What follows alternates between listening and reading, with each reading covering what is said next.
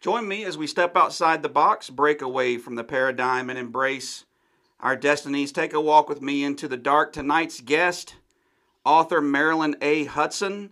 We are going to dive into some of her works and one particular, When Death Rode the Rails. We're going to dive into this book with Marilyn A. Hudson here in just a moment. First, I want to welcome you into the OGS network right here in the OGS studios here in the middle of America. My name is Brad Heath. I'm your host. Aaron the Baron is the producer tonight. And our sponsor this evening is Brat Legacy Films. Go to bratlegacyfilms.com. They have a documentary that they are currently filming.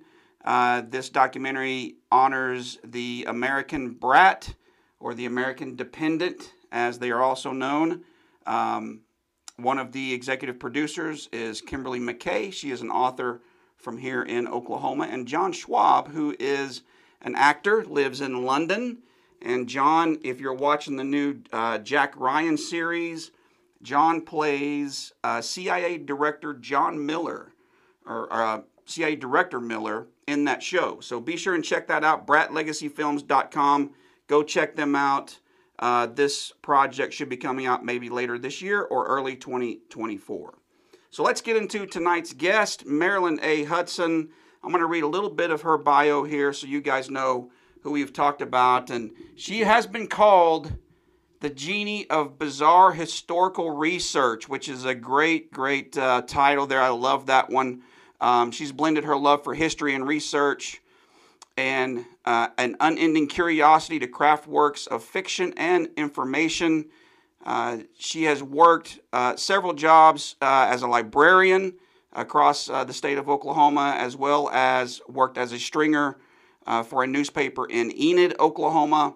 Her published works include the very popular Oklahoma Bad Girls, The Mound, which was co written by Colin Hudson, The Bones of Summer, Foul Harvest the sword of Anath. Hope I got that right. If not, she'll correct us. Uh, when Death Rode the Rails, something we're going to touch on tonight.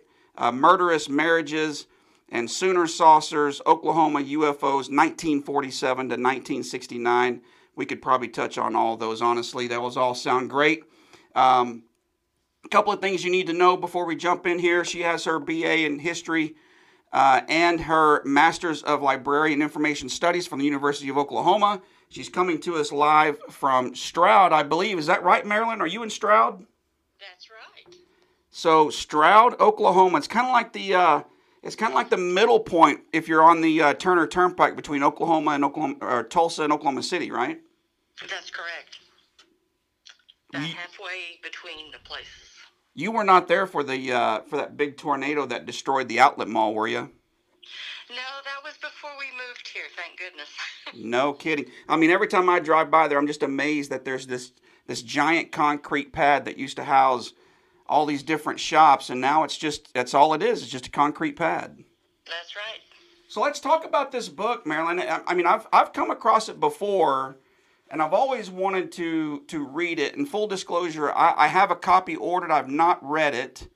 Um, but I wanted to get you on to talk about it because it really strikes a nerve with me. Um, railroads, early 1900s, um, a possible serial killer on the loose. I mean, all of those things really add up to a great story. They do. They really, really do. That was one of the things that grabbed me was in the process of doing some other research. You know, you run across things that then just won't let go of you. And that was the way it was with this. I kept running across these strange, uh, horrific deaths that were being reported in these small town Oklahoma newspapers and you know, of course the the uh, language was always over the top. It was it was not just terrible; it was horrific and gruesome and bloody. You know, every uh, every term that was a, a, a hyperbole uh, was the one that they used to try and sell papers. I think. Oh, for sure, and and and not not to interrupt you, but early 1900s. I mean, there is there's a lot going on in Oklahoma. I mean, we're we're not quite statehood yet. That happens in 1907. Um, right. The Frank Phillips family is moving to Bartlesville. Of course, we all know what goes on there. Um, the capital is moving from Guthrie to Oklahoma City. I mean, there's a lot that's going on in the state of Oklahoma. And, and correct me if I'm wrong, but wasn't Oklahoma a little late to the party when it comes to railroads coming through the state? It depends on which part of the state that you're talking to. Uh, early, very early on, uh, in the eight, end of the 1800s, there was a uh, train line that came up out of Texas and crossed the eastern part of the state, going up into uh, Kansas and Missouri. That was called the Katy and it was a very popular route. Of course, the eastern part of the state was called Indian Territory, and it was primarily under the uh, management of the federal government and the various tribal uh, reservations that were in place there. So you had a whole different setup and uh, different rules applied uh, all across the eastern part. Now, we're all familiar with 1889 and the Great Land Run that uh, filled up the center part of the state Oklahoma City, Guthrie, Norman, those areas. But that only covered about your hand wide area on the map of Oklahoma because then the western part was still under the control of the government and the native tribes that had been positioned there. So you had this wonderful conflict right up the middle between these two Oklahoma and Indian territories where there was everything was a uh, conflict because it was dry on one side and liquor was available on the other. right. So there were all kinds of opportunities for people to do things that were illegal uh, and sometimes just downright fun. Yeah, and I've read that really the Civil War, which was late 1800s, really kind of delayed some of the some of the development of the railroads through Oklahoma. But you're right, you know, eastern side really uh, a side that was uncharted, you know, for many years and was Indian territory. And then you mentioned the land run, which took place in 1889. Um, 1.9 million acres, I believe, is what was up for grabs. And later on, uh, there was the the northwestern land run, which was really a the wild. Yes, the Cherokee, and that was a wild time, was it not? Yes, it was. That was in 1893, and it was just as wild and crazy as the first one. It was, to give credit, it was a little better organized than the 1889 one was. So when? So there were a lot of people who showed up, but there was uh, a lot more organization to how it was run. So your book uh, basically goes and, and, and dives into the period of 1900 to 1920. So as we get caught up uh, through the late 1800s and into the 1900s, what really kicks this story off? Well, in about 1902, there began to be a lot of stories about trains and their intersection with uh, humans uh, and the papers are filled with that. Uh, the trains were fast, they were dangerous, they were loud, and every every once in a while there was a, a team that that ran away and was scared and ran into a train and was killed. There were uh, older people. There was the story of a deaf farmer who actually never heard the train and was hit by it. So there were a lot of just you know the accidents that uh, in later days they would be uh, automobile accidents that would be reported. But in this time period in the early 1900s it's these uh, horrific collisions and trains jumping the track in this area and that area across the country. Those always fill the newspapers. But in that period of time there were four four or five major railroads that were working hard to try and cover the new territories that were being opened up by this this wonderful expansion of business and population that was going on. The Katy had the old line, and they were in there pretty deep. But there was also the Atchison and Topeka, there was the Rock Island, and there were a couple of other minor local uh, train companies that their names shifted and changed, you know, in a matter of years uh, from one thing to another, but they were constantly there, and they were all seeking the same thing. They wanted the priority land. They wanted the priority access. They wanted to be the first and make the money and keep the money.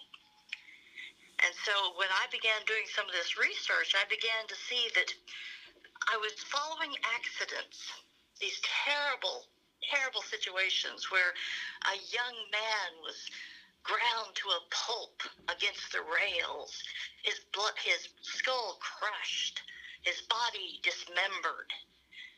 And then I began to notice that you could follow that up the track at periodic moments. It was almost as if someone was on that train, and every once in a while, someone would be killed. Right. And the local police, they were not as dumb as we sometimes like to think because they quite often realized that the bodies were too cold when they were found. The bodies had been laid across the tracks in order to hide the crime. Mm.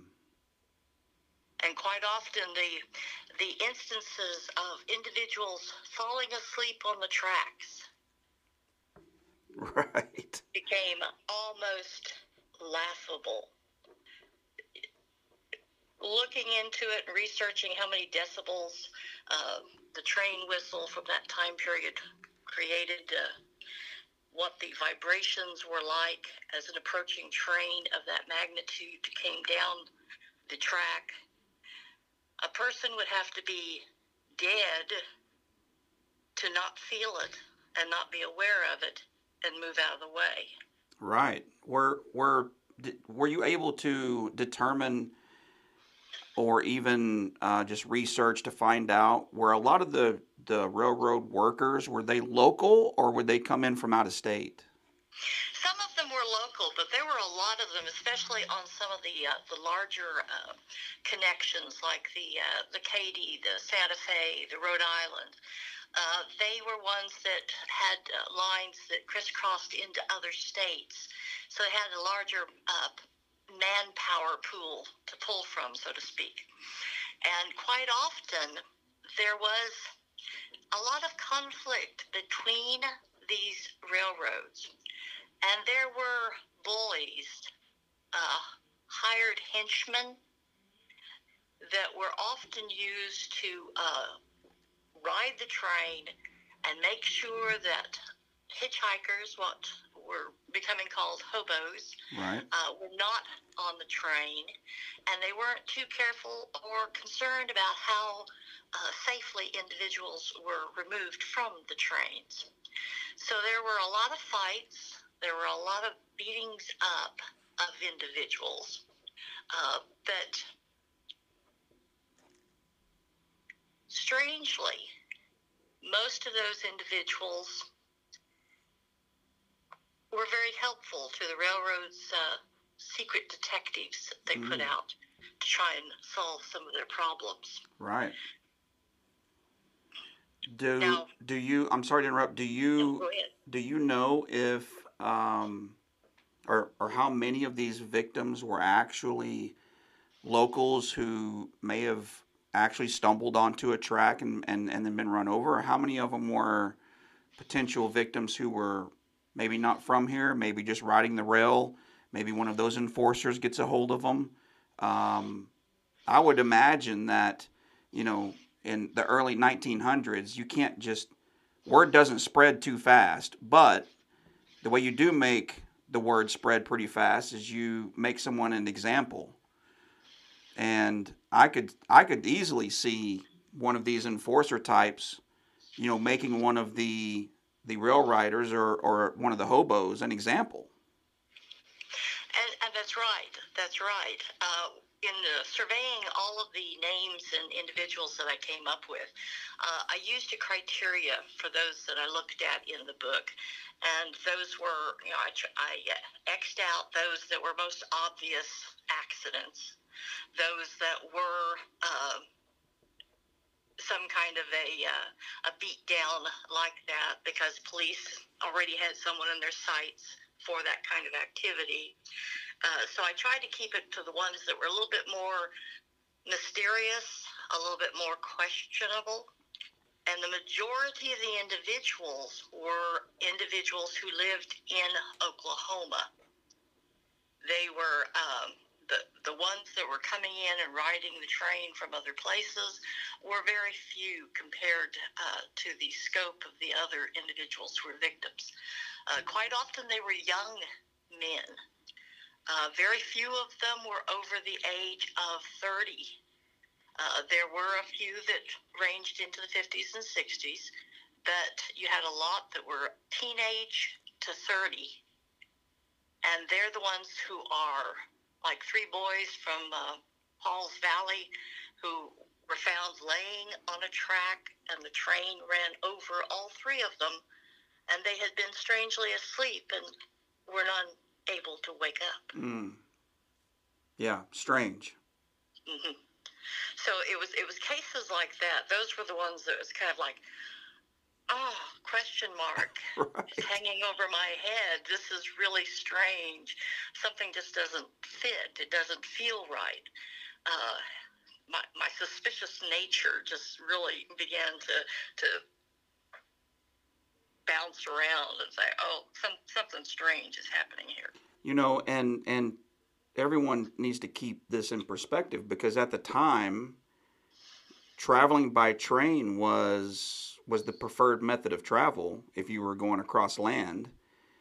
And people were fascinated by trains. People people would come to, to, to watch trains pass. People would they even had staged train accidents that people would come out and watch That's Um, right.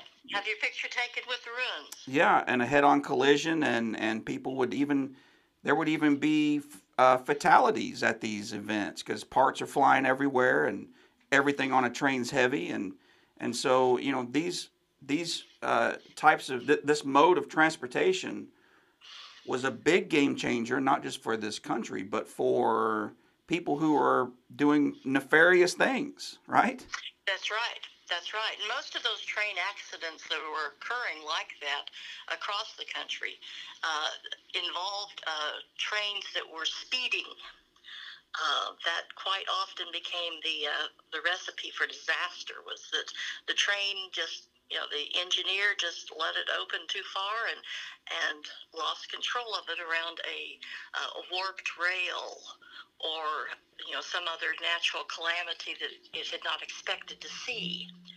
But one of the things that about this was at the same time, the railroads are being uh, pushed by the US, U.S. government uh, to look at things like transportation safety. Mm.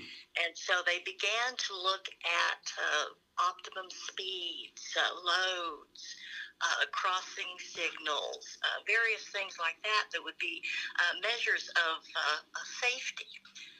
They hired railroad detectives who would search out uh, people who would be who might be using the uh, railroad as a means of uh, conducting some nefarious business or assisting outlaws or you know various things like that. And so those undercover policemen, as they were, uh, quite often became well known in the local uh, hobo villages, uh, the outcast uh, fires that were uh, set up alongside uh, isolated oh supply depots and depots in towns and things like that were that those who lived on the fringe of society who liked to just hop the rail uh, took their chances and avoided the, the bulls in the rail yard and anybody else who might want to kick them off. And, but it was a place where the, there was a lot of information. And in one instance, one of those detectives talked to some of those men in one of those camps, and he got some information that indicated that they were afraid and that there were people that were hurting other people. So it's very interesting that after about that point, some of the information about some of these cases becomes a little bit more concealed. The uh, writers are determined to try and give you as much information in bloody color as they can, but uh, the end results, uh, who they looked for, what they found, as far as searching for people who might have been responsible for these crimes, uh, becomes a big blank and Hmm. another question mark. Right. Were Were there any journalists who were trying to solve these cases at the time? None that I've been able to find. There were a couple of uh, reporters who who rode the rail to give some color and that kind of thing, but there were none that I've been able to find. Any uh, Nellie Bly kinds of undercover journalists who were looking to see what was really going on. Right. But there were individuals who uh, did indicate that the railroads were competing with each other and the fight was getting dirty. The Rock Island had hired a group of thugs. The Atchison and Topeka and Santa Fe had some as well, and they were both scrambling to try and get access to a particular new stretch of land in Oklahoma that was uh, going to be uh, a wonderful connection for their railroads uh, to spur the connections going out to Colorado and back down to Texas and up into Kansas. So it was really an important uh, bid for the companies. And at that point, there were individuals that were kicking people off. They were throwing them out the open doors, along with uh, dishes and pots and pans and anything else that they could find. And the detective was very quick to point out that that's what some of this was. Wow. But those actions didn't match the other actions of somebody beating someone up, strangling them, hitting them over the head until they were dead, and then dragging their body across a train track. And in sev- several instances, police found in the grass alongside the tracks, they found the place where the person had actually been killed because of uh, personal things that were there, a bloody uh, stick that was found that matched the imprint on the skull, and his body had been then dragged up the incline and laid across the tracks and was run over by the train that came by. Wow. They were looking for it, apparently, Right. and timed it just right.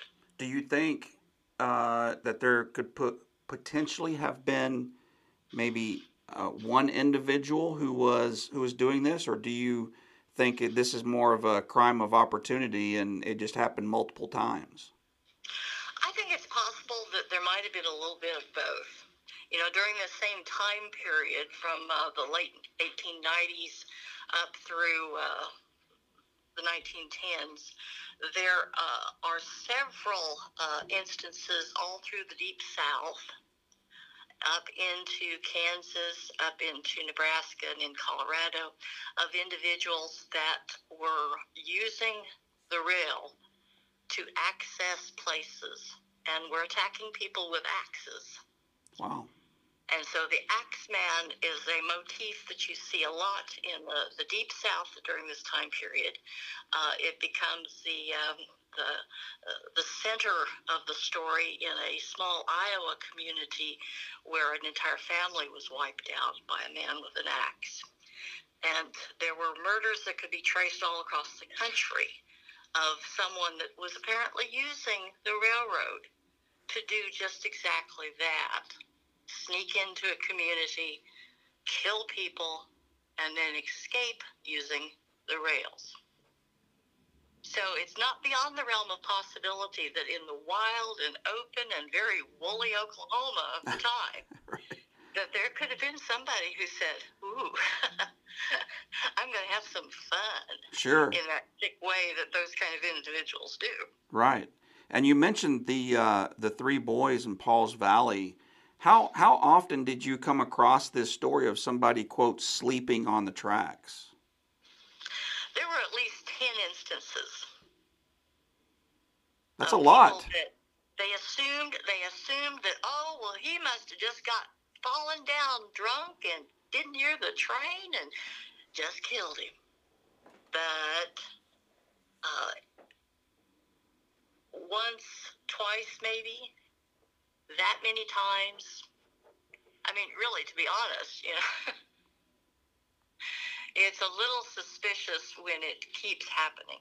Right, and and to kind of put it in modern day terms, I have read a story where someone had their their ear earbuds in, and they were out for a jog, crossing a track, never heard or saw the train coming, got hit and mm-hmm. killed.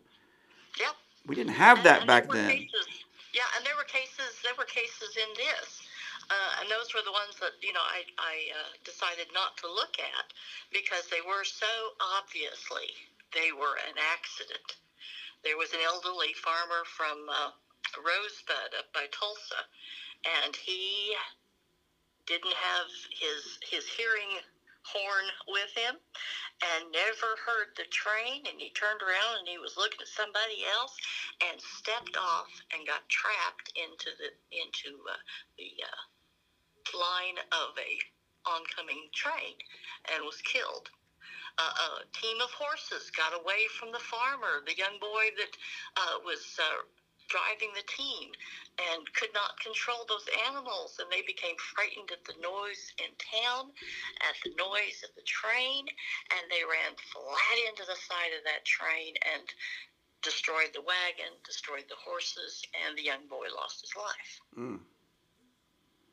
You know, this is one of those periods of time in our nation's history where there was a lot of money floating around. There was a lot of money in commerce, oil, of course, the railroad. Um, I can see how railroad companies and people who not only just own the railroad but own the lines that the that the train cars are on, I could see how this could turn ugly real fast. Did did you come across anything that that uh, maybe mention something about how these companies went after one another? Just the uh, the in- information that the one uh, uh, railroad detective had found that he'd found and accused the uh, Rock Island line of hiring bullies who were beating up people uh, in the station yards, in the rail yards, uh, to make sure that their message of staying off of their trains came into play that they were the ones that were harassing um, the hobos and the other people that were just hitching a ride and you know trying to get someplace quick uh, and were going the easiest way that they could find. Uh, and they were harassing them, throwing them off the trains, beating them up, sometimes with a group of uh, their bully friends. And so there, there were individuals that were being used by those rail rail companies that to intimidate and harass and inspire fear in people messing around with their trains. Don't try and get free rides. Don't go around our trains. Period. Right. How how often and maybe you know this, maybe you don't, but how how often was our military utilizing train lines? At that time period, not very, not very much. We were kind of between uh, conflicts at the time. We had just finished the Spanish-American War in the late 1890s, and so we were really in a time of peace. And that was uh, part of the problem, I think, was that we had uh, some social issues that were arising at that time period. One of the highest categories of hobos in that time period were, uh, of course, males of a mature age, 30s, 40s, 50s years old from the East, who were not able to find work and had come west to try and find work. And so they would often hitch a ride and climb on the top of a car and uh, ride uh, to a place where they thought they might be able to get work.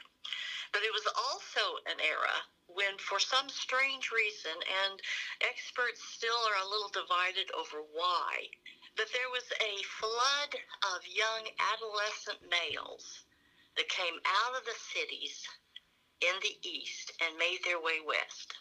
A lot of them were just seeking that adventure that they'd seen and read about in the dime, uh, dime store novels about the West and all the excitement that was to be had out here. Uh, but uh, quite a few of the uh, individuals that were riding the rails in that time period were young men 12, 13, 14, 15, 16 years old. And so, of course, a lot of those victims that are being found at the side of the roads in pieces and beaten to a bloody pulp by train or man were young people. Possibly young enough to not really be able to fight off anyone. That's right. That's right. That that made them basically targets, easy victims. That's right. And you know, when you open up the the door to people that might be uh, predators uh, and might find a way uh, to uh, to go hunting, as it were. Uh, that would be an excellent place for a sociopath, a serial killer, a any, anyone who might have a a bent in that direction. Right. In 1902, there was a story out of Tulsa. Just the the west part of Tulsa was kind of the the poor side of town. It was the, where the boom was happening as far as the rail and the development that was going on. So you had a lot of uh, poor people searching and scrambling for an existence. And one of those families was called the Priester family. And they had a little boy about five years old and he was last seen talking to someone by one of the water towers that serviced the trains that went by the rail yard. And he was not seen again. Mm. His family did not look for him right away.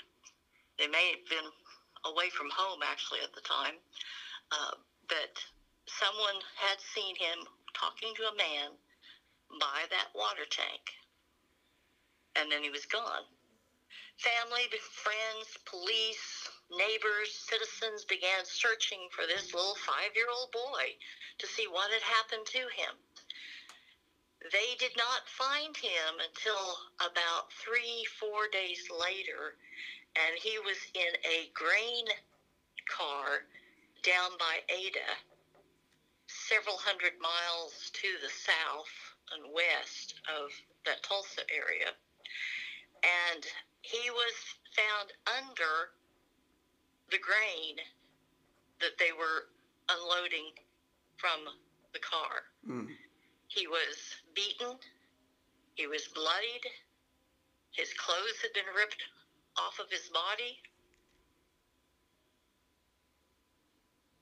And he was actually buried in that area because his parents never came forward. And it's obvious that this this young boy is not going to dig his way down to the bottom of this grain car eh, after you know getting into a fight with someone. I mean, it's obvious what happened, right? Right, right. Someone obviously thought that that was probably uh, a good way to get rid of the evidence,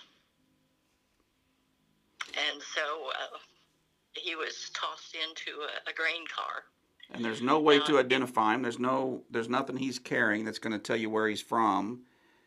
You you would almost have to put out in every paper for hundreds of miles a photo of this kid to try and figure out who he was and where he was from. That's right. And with uh, with that time period, you were lucky if you had a paper come out once every two weeks uh, to spread news like that. So it was only the fact that they actually had uh, detailed descriptions by the person who had seen the uh, individual speaking to the child there in Tulsa and others who had seen him earlier in the day. So they knew what clothes he was wearing. They had a physical description of him. And so when that body showed up, the, tel- uh, the telegraph message went out that they had found a young boy and the Tulsa police realized that uh, and they were able to make a uh, identification on the young man. And again, you know, local local people down there had to bury him because there was no one to claim him. Right. In your research, was there was there one particular case that really just stood out to you? I mean, it might have been that one. That has that has been the one that has really been a, a strong one for me. Um, anything that involves children is always something that uh, tugs at my heartstrings and, and makes me you know very upset and sad. Um, there are so many possibilities there uh, that. Uh, I'd say probably that's the one that's the most most disturbing for me. Our guest tonight's Marilyn A. Hudson. She is the author of a book that I want you all to go check out. Uh, I, I, believe you can find it on Amazon. When Death Rode the Rails. I want everyone to go go pick this one up. Marilyn, this sounds to me like, and there's a theory out there that there are several serial killers who are long haul truck drivers. This this is kind of similar to that, I think. Yes, yes, it is. I think that you know anyone that uh, is doing something like that, they're going to find the the best way to get it done. What's the most effective for them? How can they be the most efficient in what they do? And so, you know, logically, if you're if you've got access to the rails and you can get on there and you can find people and know when the trains are coming through and how to get rid of the body, you've got a good setup. That's something else too, right? I mean, you you just said it, and I I hadn't thought of it, but these trains really ran on a schedule. That's right. That's right. That's why some of them, some of them, the train uh, engineers actually witnessed individuals that took a body to the track and then ran away. But they were too far away for them to give any uh, uh, good, solid descriptions, and it was almost uh, too far away from too close for them to actually you know, stop in in good time in some instances. But uh, a couple of times they were able to stop, and it was clear that the individual had been beaten and murdered. Sometimes their throat slit, sometimes their uh, head caved in uh, with a heavy object, uh, some just beaten to death. Where were we? That would have been hidden. Right, absolutely. Because if you get hit by a train, there's probably not going to be a whole lot left. I mean, it's going to do damage. Yeah, quite often, quite often the description was very, uh, very gruesome. That uh, parts of a body might be spread out over uh, up and down a hundred yards of train track. Was was forensics even a thing in the early 1900s for our law enforcement? The early the the only thing that was coming into vogue then was the Bertillon uh, fingerprint method. Uh, there were some that were still taking some larger police stations or services, uh, Wichita, Kansas City, things like that, that were actually uh, taking photos of uh, people that they arrested and taking measurements of their skull because they believed that the the size, shape, and lumps that were on your head determined, you know, your level of criminality mm. at that period. And uh, the fingerprinting uh, process, that was a foreign idea that they still weren't too convinced with that it was going to uh, solve anything. Right. And uh, in that time period, as you get through the early 1900s and getting closer to the 1920s, we have the start of World War One and that's, right. that's got to be a, a crazy time to be alive because I believe the number is 85,000 Oklahomans served in World War One. Mm-hmm. They even used uh, uh, Choctaw code talkers in World War One. I. I know the I know the Cherokee get a lot of credit for World War Two. Uh, we actually used Choctaw code talkers in World War One. Mm-hmm. Yeah, there, there were a lot of things going on. Going into World War One, there were a lot of tensions in Oklahoma. Uh, we had a very strong socialist party in Oklahoma at the time. Uh, so there was a lot of conflict in Oklahoma between between the socialists that were trying to uh, organize uh, the uh, patriots, as you might call them, uh, that were against all of that. And then a great influx of foreign individuals that just confused and added to the whole process. Was there ever anyone of note, anyone of uh, public influence that that died on a railroad? Uh, not in a suspicious uh, way. Uh, to, to, be honest, most of the individuals that were targeted for these kinds of crimes that I found were these were um, poor, homeless, simple farmers, school boys, uh, out of work men, uh, that kind of thing. Right. So they were the ones that, in that time period, everything was very uh, stratus driven. Um, so everything was um, dependent upon how much money you had, what your uh, status level in society was, and that type of thing. And so these were people that didn't count. Sure, and and easily forgotten. That's right.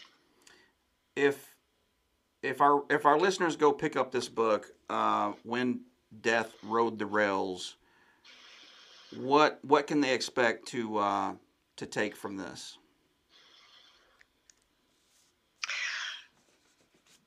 Well, I think they'll see that there's a uh, the problem that exists when you do not have good communication between uh, communities for law, law enforcement purposes because they could not contact any other areas to see if there had been similar deaths. A lot of deaths that were found, bodies that were recovered, uh, could have been put together as a vast network of similar crimes, but they weren't thinking beyond their own small little world. And so the ability for them to reach out and connect with the wider network of information to find similarities and solve crimes was many, many decades in the future. Right. Well, I want to encourage everyone to go um, go get this book. It's going to be a good read. I'm excited to read it. Uh, as soon as my copy gets here, Marilyn, I'm going to read it, and I'm going to I'm going to text you, and I'm going to give you some of my thoughts because uh, we might have to have you have you come back on. Before we let you out of here, though, I also want to talk about Sooner saucers because we on this show we look up in the sky a lot. And uh, we've had numerous guests on. In fact, uh, ufologist Gentry Anderson was just here and um, tell me about this project and this book, Sooner Saucers. Okay. Well, one of the first things I learned when I moved to Oklahoma many, many moons ago was that that kind of thing didn't happen here. And so I began to research and I found, whoa, it did happen here. right. I began to uh, put together a list of uh, out of Project Blue Books files of cases that were here in Oklahoma and uh, several of them I was very intrigued with. Uh, one of them was a 1966 case of three civilian corpsmen um, in training that were over there in the Tulsa area, and they reported they saw this thing in the sky. And they drew a picture and they gave the whole nine yard report. And then the file cover which is usually the part that nobody ever got to see but the file cover, said that they had seen an airplane. But when you look at the other papers that are with that, that in that time period most people would not have been able to have seen, they had drawn a sketch. There was the little object they had seen in the sky, and it was disappearing into this huge black object mm. that totally blanked out the stars in the sky. Wow. And they never said anything about that. So, with stories like that, uh, we have in Oklahoma, we have 1965, the Summer of the Saucers. And there are tremendous events that happened during that summer here in Oklahoma. Several uh, landings that were reported, that were reported to NORAD even. Wow. Some exciting, exciting things. And in prepping for uh, volume two, which I'm finishing right now, I have some firsthand accounts of uh, stories of people and objects they had seen that have never been shared before. So I'm really excited uh, to include those and put that in, in volume two of Sooner Saucers. Well, and and one case we just posted a story today, in fact, about um, Miss Morgan in Hartshorne, Oklahoma, who had oh yes witnessed yes. the the cigar shaped, um, four, 40 to to fifty foot long cigar shaped craft, witnessed Mm-hmm. by over hundred people. Um, That's right. Somewhere in the neighborhood of 40 plus people simultaneously. Um, obviously, you've got a lot of material for your book. Uh, both of those, the new one, I, I, I'm, gonna, you're gonna go, you're gonna make me go broke, is what you're gonna do. you're gonna make me go broke because I'm gonna go buy all these, get them here so I can, so I can read them and catch up on what you've been doing because uh, I love the fact that you're an, an, an Oklahoma native. You're here and you are writing about stuff in Oklahoma, and that's what we love to cover is things that happen right here in our state. Marilyn, if, if they wanted to go on and go broke like me, where would they find you and where would they find uh, a place to order your books? Everything that I have is available on Amazon, and they can go there and they can find me. I'm Marilyn A. Hudson, and uh, everything is there. I have a Facebook page. You can come and say hi to me there, and uh, it's just Marilyn A. Hudson. So you can find me. I'm wearing a black beret in my picture right now. So Very good. Well, look, we're going to have to have you back on because when the second book comes out, I think I want to um, to talk to you about maybe coming and doing something in studio with us. That might be fun. Well, that would be great. That Yeah. would be great. I look forward to that. Well, I hope that you enjoy it. I hope that everybody does. And I uh, just remember that every book gets better the more that it's read. Absolutely, I agree. I agree. Marilyn, thank you so much for joining us tonight. Um, I'll be in touch and we'll have you back on soon. Thank you so much. I appreciate it. Okay, thank you. Uh-huh. Bye-bye. Bye bye. That is Marilyn A. Hudson, everyone. A fantastic author here in Oklahoma. She's done some work, man. All this stuff about the Axeman and the railroad, and uh, people don't fall asleep on railroad tracks. What? What is that? Nobody falls asleep on a damn railroad track. I mean, I mean, let's be honest, right? We've all walked railroad tracks. I mean, I, I- you know, where I grew up, we had a. I didn't grow up here in Oklahoma, full disclosure, but we we would go to the railroad track. You place the penny on the track. That it runs it over. You pick it up. You get a flat penny. You would have to be either a complete idiot or uh, something wrong with you to get near that train car as it's as it's rolling because it is massive you can tell it's heavy. You can tell that it's it wants to kill you. If you get in its space, it wants to take you out. And to fall asleep on the tracks, Aaron. Come on. Nobody's falling asleep on the tracks. You guys need to go pick this book up. Marilyn A. Hudson is the author. When Death Rode the Rails. God, I wish I could come up with titles like that. That is fantastic. That's a great title for a book. When Death Rode the Rails. Early 1900s here in Oklahoma, 1900 to 1920. Um, it was a crazy time in this state's history. Of course, it wasn't even a state until 1907. And so she's covering a lot of ground, covering a lot of mater- material. And uh, I can't wait to dive into that. And then, of course, she's got uh, Sooner Saucers, that, that book. I've got to pick up that first one. The second one getting ready to come out uh, Oklahoma UFOs 1947 to 1969. Again, another another crazy crazy time period coming out of World War II into Korea into Vietnam. A lot going on politically. Um, man, there's just a lot of stuff that that that she can cover in these books, and uh, we're excited to have her on as a guest. We appreciate Marilyn A. Hudson for coming on, and um, yeah, we'll have her back for sure. We'll have her back. Maybe we get this uh, Sooner Saucers again. Another great name, Sooner Saucers. Almost sounds like it ought to be a, a football team or a soccer team or a. Uh, it could be a bar. Who knows? Yeah. Um, we'll see if we can't get Marilyn back on and get her in studio so we can uh, put a face to the name and get her take on her latest work. And, and, and do go find her on Facebook. Tell her you heard her right here on, on OGS Into the Dark. Tell her, tell her that uh, you're going to pick up her book.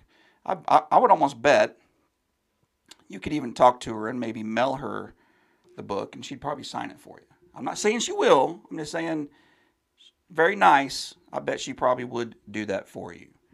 Um, next guest, uh, I want to mention this too. A local musician, uh, Chuck Cooley, is going to be here in studio this Thursday, a couple of days. Uh, Chuck's got a great story. We're going to dive into that. We're going to dive into his music. We're going to dive into his influences and uh, what life is like as a rock and roller. So you don't want to miss that. And that's going to do it for this one. Um, thank you again to Marilyn A. Hudson for being our guest. We appreciate it. We'll have you back, Marilyn. Thank you so much. For Aaron the Baron, I'm Brad Heath. We'll see you next time right here on Into the Dark.